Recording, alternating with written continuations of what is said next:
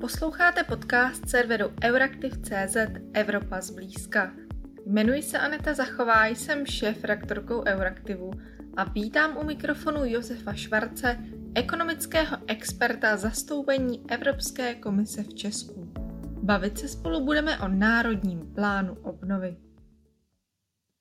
Máme tu něco zcela nového, takzvaný Evropský fond obnovy, tedy jakýsi výmysl Evropské unie, kterým chce pomoci oživit ekonomiky členských států po úderu pandemie COVID-19. Aby si Česko mohlo na peníze z toho zvláštního fondu sáhnout, musí stejně jako další země Evropské unie připravit národní plán obnovy. Právě ten nám přístup k novému evropskému nástroji odemkne – Nechme ale zatím tyto, řekněme, technické detaily stranou a pojďme se podívat na to úplně nejdůležitější. Co vlastně Národní plán obnovy přinese obyčejným lidem? Tak především je to obrovská příležitost pro firmy, pro občany, ale i pro města a obce. Firmy budou moci čerpat peníze například na fotovoltaické panely, které si postaví na střechu a tím eh, ušetří eh, náklady na elektřinu.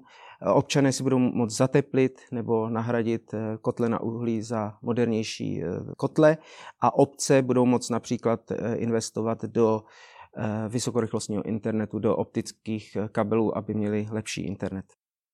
Musím se přiznat, že jako člověk z vesnice bych lepší pokrytí vysokorychlostním internetem určitě uvítala, protože i nyní to rozhodně není optimální. Ehm, je tedy fajn, že Národní plán obnovy myslí i na takové věci. Nicméně v tom svém úvodu jsem říkala, že plán obnovy je něco úplně nového, což je dáno vlastně tou novou bezprecedentní covidovou situací. Můžeš říct, v čem tedy spočívá ta revolučnost toho nového fondu obnovy? Ehm, je to přesně tak, jak říkáš. Eh, ta jedinečnost vlastně spočívá v, té, v tom rozsahu obrovském té krize, které, kterou prožíváme a jde v podstatě o balík peněz, který je dodatečný, který vlastně, když si představíte, že máte firmu, která má rozpočet třeba 1 milion korun, tak eh, tím eh, národním plánem obnovy sem přichází až 750 tisíc korun dodatečných, které teď je možné eh, investovat do modernizace, do zdravějšího a modernějšího prostředí. Ta revolučnost spočívá taky v, ve způsobu financování. Vlastně poprvé Evropská unie si půjčuje na trzích a to za velice výhodných sazeb, protože má velice dobrý úvěrový rating. Další e, vlastně jedinočnost je v tom, že se proplácí na základě splnění určitých cílů. To znamená, že v tom plánu obnovy jsou konkrétní cíle, například, e, že 4 000 škol budou v podstatě e, zahrnuty do systému, kde budou Eh, vzdělávání učitele, aby mohli učit o digitálních dovednostech, to znamená například, jak používat 3D eh, tiskárny na středních školách. A nebo eh, v podstatě až 9 000 škol bude vybaveno digitálními technologií, tak aby žáci ve školách si mohli vyzkoušet a učit se, jak, jak tyto prostředky používat. A ještě si dovolím na, nakonec vlastně tu poznámku, že srovnatelná krize nastala před, před těmi zhruba 10-11 lety, ale v té době trvalo celých 8 let eurozóně se vlastně dostat na ta eh, ekonomická čísla před covidem, zatímco dneska už tady v Evropě se blízká na lepší časy je vidět, že tento a zejména příští rok už eh, Evropa může dosáhnout těch hospodářských výsledků jako před covidem. To znamená, celkově jde o ten makroekonomický účinek, aby se tady nastartovala ta ekonomika a přinesla zároveň něco trvalého, jako například zdravější životní prostředí.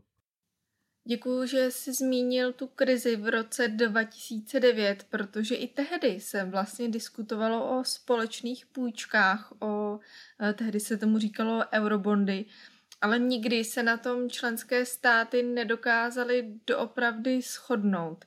Až COVID je vlastně přiměl k tomu, aby se k takovému kroku odhodlali a aby, řekněme, našli k tomu eh, třeba i doma eh, nějakou politickou podporu. Chápu to tedy správně, že to, co tu máme dnes, zkrátka nemá v historii Evropské unie obdoby.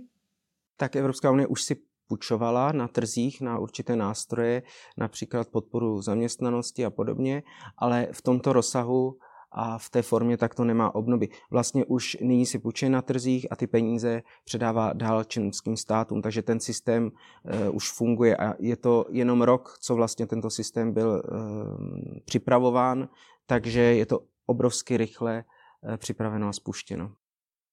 Bavíme se tu o národním plánu obnovy. To znamená, že Česká republika musela něco naplánovat, tedy připravit nějaký dokument, ve kterém se rozepsala o tom, jak chce vlastně peníze z toho nového mimořádného nástroje, tedy zhruba jak chce tedy nějakých těch 180 miliard korun využít. Česko ten plán ale mělo odevzdat do konce dubna 2021 což ale nestihlo a ten plán vlastně české úřady oficiálně tady odevzdali Evropské komisi v té finální verzi až eh, na přelomu května a června, takže po deadlineu a ne tedy jen pár dní po deadlineu, ale e, měsíc po něm. Je tohle spoždění e, nějaký problém? Může to představovat nějakou překážku pro čerpání těch 180 miliard? Já bych tomu žádný problém neviděl, jde spíš o v podstatě to, co je v tom plánu, ta kvalita toho plánu a v podstatě teď, jak se, jak se budou ty projekty připravovat a realizovat. Ehm, můžu dát příklad, v podstatě první členské státy ehm, měli ten plán schválený v polovině června, například Španělsko, Portugalsko, eh, komisí, a Česká republika ho měla o měsíc později 19. července, takže to není velký rozdíl. Myslím, že není potřeba v této situaci srovnávat a splňme spíš eh, to, co v tom plánu je, nebo i víc. A jak jsem už naznačil na začátku, je to taky otázka vlastně přístupu k informacím, kde se o ty peníze bude moc eh, žádat. Česko se tedy schválení plánu již dočkalo, a to jak eh, od Evropské komise, tak i od Rady Evropské unie. Nicméně, když už jsme zmínili ty ostatní členské státy, tak třeba Polsko a Maďarsko ty plány stále schváleny nemají. A myslím si, že podobně je na tom i třeba Bulharsko. Což vlastně znamená, že když tedy členský stát plán připraví, tak není to tak, že eh, je mu automaticky schválen a ty peníze může začít automaticky čerpat Eh, musí zkrátka obstát při nějakém to hodnocení ze strany Evropské komise a ministrů financí. Když se ten český plán schvaloval a byla zde předsedkyně Evropské komise Ursula von der Leyenová, tak ta sice řekla, že tady plán komise schvaluje, ale aby Česko mohlo začít ty peníze skutečně čerpat, tak musí zajistit, že budou chráněny před střetem zájmů. A Česko vlastně, jak bylo přímo i řečeno, tak uh, musí splnit jakési milníky, bez kterých nám ty peníze zůstanou zapovězeny. Mohl bys prosím vysvětlit, o jaké konkrétní milníky jde? Tak já bych chtěl hlavně zdůraznit, že Evropská komise přistupuje ke všem členským státům stejně. A je pravda, že některé členské státy například předložily ten plán dříve než Česká republika a nemají ještě ten plán dnes uh, schválen. A to se odvíjí od těch základních kritérií, eh, na základě kterých těch každý plán je um, posuzován Evropskou komisí. A jedním z těch kritérií právě i vlastně eh, kvalita toho systému, který vlastně umožňuje kontroly a audity, aby se předešlo podvodům a prostě neférovému jednání, anebo právě střetu zájmu. Eh, jak znám, tak střet zájmu je vlastně situace, kdy kdy někdo rozhoduje a vlastně z toho důsledku toho rozhodnutí má třeba svůj nějaký um, přínos, benefit. E, takže opravdu v tom českém národním plánu obnovy je 8 milníků, které se týkají v podstatě toho, že třeba se podívat na ty procedury, jak se vlastně rozhoduje a jestli se tam kontroluje, jestli tam ten střed zájmu je nebo není a díváme se v podstatě právě na tu konkrétní firmu, toho konkrétního příjemce a to vlastně až eh, do té úrovni konečného vlastníka. Zároveň eh, v podstatě Česká republika musí mít určitý auditní plán, to znamená musí vlastně ehm, v průběhu toho, ehm, toho období, eh, po které se budou čerpat ty peníze, tak auditovat ty projekty, tak aby vlastně potvrdila, že tam k takovému neférovému jednání nedos, nedochází a konečně musí být i nějaká databáze Eh, kde vlastně budou uvedeny ty koneční vlastníci, včetně těch, eh, včetně těch vlastně všech konečných příjemců, tak, aby to bylo všechno transparentní. Takže Evropská unie v této, této oblasti postupuje stejně jako u všech ostatních evropských financí, to znamená, je potřeba, aby to bylo transparentní a aby ty peníze v podstatě eh, šly těm firmám nebo občanům na základě nějakých férových výběrových řízení. Mm-hmm. Pokud by české úřady ty podmínky pro vyšší transparentnost, které jsi tady zmiňoval, nesplnily a nezavedly by uh, ta potřebná opatření pro ochranu těch evropských peněz, tak co by se vlastně stalo? Uh, je třeba možné, že by Česko o těch 180 miliard korun přišlo? Evropská komise může do června 2022 sama v podstatě se udělat obrázek o tom, jak ten systém je nastaven a pokud eh, v podstatě shledá, že tam jsou nějaké nedokonalosti, tak eh, bude určitě v, eh, ve spolupráci s Českou republikou se snažit eh, najít cestu, jak, jak ty nedokonalosti odstranit tak, aby bylo možné čerpat. Takže je pravda, že pokud tam budou nějaké problémy, nedokonalosti s tím systémem, tak se to bude řešit a ty platby nebudou moci být eh, uskutečněny. To znamená, bude se čekat na to, až to bude vyřešeno. Eh, nicméně ta první část financování, to předfinancování, může jít už teď na podzim a eh, samozřejmě, že pokud by byly zase nějaké problémy a nebylo možné je vyřešit, tak i to předfinancování se může nějakým způsobem pokrátit.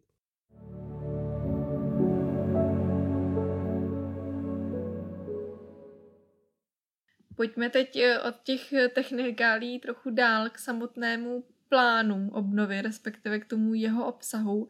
Ty už si na začátku zmiňoval nějaké konkrétní projekty, například eh, zateplování domů. Plán by měl být vlastně, řekněme, hodně zelený. Měl by být v souladu s pařížskou klimatickou dohodou i s těmi novými evropskými ambicemi v oblasti klimatu a snižování emisí neziskové organizace, nicméně ten český národní plán dlouho kritizovali a upozorňovali, že ty zelené ambice moc dobře neplní. Podařilo se nám nakonec eh, to, to zlepšit a řekněme dostat eh, do toho eh, plánu obnovy řádně tu ochranu klimatu tak vlastně členské státy všechny musí dosáhnout aspoň 37% z toho, z toho národního plánu obnovy, aby šlo právě do těch zelených investic. To se České republice po vyjednávání eh, podařilo, protože eh, vlastně mm, dosáhla 42%. Evropská komise trvala v podstatě na tom, aby všechny ty investice opravdu eh, neměly nějaký negativní dopad na životní prostředí, takže tam docházelo k některým úpravám nebo stanovení nějakých pojistek. Například pokud jde o biomasu, tak eh, v podstatě Česká republika musí připravit nějaký eh, plán, který bude vlastně do toho období 2020-2030 um, ehm, analyzovat, jak vlastně spotřeba biomasy má celkově vliv na, na tu na tu energetiku, respektive používání biomise v energetice, jaký to má vliv na, na, na životní prostředí. A ještě chci říct v podstatě, jak nedávno řekl pan eh, Radek Špicar, místo předseda Svazu průmyslu a dopravy, nejde o žádné zelené eh, šílenství, nebož opravdu o to um, řešit ty uh, základní problémy a vlastně Eh, řešit ty megatrendy světové, globální, které vlastně nastávají a kterým se nevyhneme. Takže žádná alternativa není. Firmy opravdu můžou tím jedině získat. Eh, kolikrát je to spíš o těch příjmech, to znamená i ty, i ty dotace vlastně mají nějakým způsobem pomoct firmám, aby se posunuli, aby byly zelenější, aby zákazníkům nabídli nějaký produkt, který ten zákazník bude chtít a ten trend je úplně, úplně evidentní. Eh, jako příklad můžu uvést energetická společenství, což je nový koncept a právě to národní plán bude podporovat. Představte si e, obec nebo víc obcí, kde v podstatě bude umožněno, aby měli nějakou lokální energetickou distribuční síť a do ní v podstatě dodávala z nějakých fotovoltaických zařízení například obec, firmy nebo i občané a potom na základě nějaké dohody tarifu vnitřního si tu, e, si tu elektřinu zase odebírali. E, a tím pádem vlastně dojde k dalšímu rozvoji obnovitelných zdrojů. A další příklad můžu zmínit elektromobilitu, bude financováno Ehm, zhruba 6 tisíc ehm, nákupů vozidel právě pro firmy a pro obce, tak aby se podpořil v podstatě um, podpořil uh, elektromobilita nebo 4,5 tisíc nabíjecích stanic. Uh, Praha má klimatický plán a zrovna v Praze budou financovány elektrobusy a tramvaje. To znamená, uh, dojde k tomu, že v tom městě, kde právě jsou největší například emise oxidu dusíku, tak eh, se bude eh, ještě zlepšovat ovzduší a tím pádem se Praha přiblíží zdravějšímu městu. To zní všechno poměrně hezky eh, a zároveň tím trochu odpovídáš na tu klasickou otázku, kterou si tady v Česku často klademe. To znamená otázku, když má tady Evropská unie nějaké velké klimatické ambice, a máme tady měnit eh, chod naší ekonomiky, tak eh, kdo to vlastně zaplatí? Eh, pokud to ale chápu dobře, tak fond obnovy vlastně není jediný zdroj peněz, který bude podporovat tu ekologickou transformaci. Ano, určitě je potřeba se podívat na ten celkový obrázek a jsou tu stále kohezní fondy, to znamená ty financují opět velice pestrou paletu aktivit, eh, zase od například vysokorychlostního internetu eh, přes eh, například rozvoj mm, nějakých kulturních a kreativních center a podobně. Potom tu je modernizační fond, ten bude financovat hodně energetiku, to znamená například transformaci průmyslu anebo i transformaci energetických společností a obnovitelné zdroje. A samozřejmě tu máme i například zemědělské peníze, anebo potom samozřejmě eh, je to hodně o eh, národních eh, penězích a penězích soukromých. Když se podíváme přímo na ty zelené komponenty, v tom plánu se ty podkapitolky označují právě tímhle neúplně pěkným slovíčkem, tak co je podle tebe tím nejdůležitějším bodem, tím největším trhákem, tou nejlepší komponentou? Já si myslím, že opravdu jakoby vlastně nejdůležitější ta, eh, ta investice je ta energetická účinnost, to znamená zateplování eh, domů soukromých, ale i eh, městských nebo, nebo budov státu. Opravdu ta nejlevnější energie je ta, která nemusí být vyrobena a je tu stále velký potenciál ehm, zateplovat, vyměňovat okna a instalovat modernější kotle, včetně obnovitelných zdrojů. Děkuju, že zmiňuješ právě ty úspory energií. Ono se o nich málo mluví. E, nyní se bohužel řeší pouze konec spalovacích motorů a přitom právě ty úspory mohou Česku pomoci zbavit se emisí, ušetřit peníze, vytvořit pracovní místa a tak podobně. Každopádně měla bych teď takovou trochu obecnější otázku. Česko vlastně připravilo plán, jak čerpat peníze z fondu obnovy. Uh, oboje je to jakási mimořádnost, tak ten plán, tak ten fond obnovy. Nicméně je možné, že třeba ty mechanismy vytvořené během toho posledního roku, během toho covidového roku, například ty evropské půjčky a příprava uh, plánů uh, na čerpání, může se stát, že se vlastně něco takhle mimořádného stane do budoucna úplně běžné? Tak eh, určitě ten plán nemá obdoby, to znamená, je to něco nového. Na druhou stranu asi těžko předvídat, jestli tohle se stane pravidem nebo ne, protože plán vznikl vlastně v reakci na nějakou krizi a nevíme, kdy nějaká taková krize eh, opět nastane. A naopak vlastně cíl toho plánu je i připravit se na budoucí krize takže v podstatě um, bych spíš jakoby zdůraznil to, že reaguje na ty současné výzvy, což je například v oblasti uh, digitalizace, například uh, cybersecurity, bezpečnost uh, toho internetového prostředí, anebo i vůbec vlastně ta, ta možnost vyvíjet a vyrábět ty komponenty, které jsou potřeba uh, například pro digitální svět přímo tady v Evropě. Um, předsedkyně Ursula von der Leyenová v tom proslovu výročním ke stavu Evropské unie zmínila mikroprocesory ehm, v podstatě jako doménu, která je prostě aktuální z hlediska toho, že například firmy, které vyrábí automobily, tak eh, mají nedostatek čipů a tak například v, to, v této oblasti určitě bude, eh, budou prostředky na výzkum, vývoj, testování, tak, aby vzniknul právě ten ekosystém, a ve kterém prostě budou evropské firmy spolupracovat a budou opravdu eh, napře- vepředu ehm, těch, těch vývojových trendů. A k tomu mají sloužit, ještě bych zmínil právě ty evropské digitální inovační huby, které vlastně budou především otevřeny pro malé firmy, které tam budou moct přijít, eh, testovat nějaký svůj produkt, udělat si nějaký pilotní projekt a e, propojit se s jinými firmami, které například připravují něco podobného, tak aby vlastně došlo k tomu propojení. Takže proto jsou tak důležité ty digitální dovednosti vlastně um, už, uh, už v těch školách, tak jak jsem zmínil na začátku, protože jedině, když opravdu uh, budeme v tom um, šikovní, v těch digitálních dovednostech, jako například virtuální realita nebo prostě základní um, ovládání počítačových technologií, tak uh, potom tu budeme mít pochopitelně i dostatek uh, technicky vzdělaných uh, lidí, kteří se můžou zapojit do, do řešení těchto výzev. A moje poslední otázka bude už ryze praktická. Když tedy člověk bude chtít si sáhnout na ty peníze z Národního plánu obnovy, tak jak to vlastně bude vypadat? Co má dělat? Budou se vypisovat nějaké výzvy v rámci operačních programů, jako je to třeba u těch kohezních fondů, které čerpáme už mnoho, mnoho let? Jak jsem řekl na začátku, bude to obrovská příležitost ale máš pravdu v tom, že potřeba vědět, eh, kde vlastně dostanu ty informace.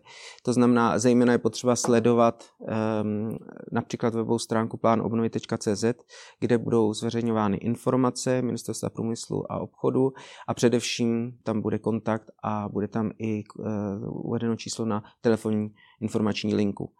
To znamená, to nejlepší, co v podstatě firmy, občané, obci můžou udělat, je již teď přemýšlet o tom, eh, které projekty by chtěli ehm, realizovat a začít se na to připravovat a eh, kontaktovat Ministerstvo průmyslu a obchodu a klidně se jich ptát na další hmm. informace. Tak doufejme, že teď nebude na ministerstvu průmyslu a obchodu drnčet telefon od rána do večera s dotazy našich posluchačů. Eh, já ti moc děkuji za veškeré informace od těch eh, praktických až po ty výhledy do budoucna. Je jasné, že před Českem stojí velká výzva v podobě té ekonomické obnovy a doufejme, že se nám podaří ten eh, plán splnit tak, jak se říkal. Takže ještě jednou moc děkuji a zase někdy naslyšenou. Já taky děkuji za rozhovor a držím nám všem palce, aby jsme z toho vymačkali obrazně řečeno to nejlepší Redakce Euraktiv.cz se s vámi pro tentokrát loučí. Děkujeme, že nás posloucháte. Nezapomeňte nás sledovat na sociálních sítích, budeme také rádi, pokud náš podcast doporučíte svým kolegům a známým.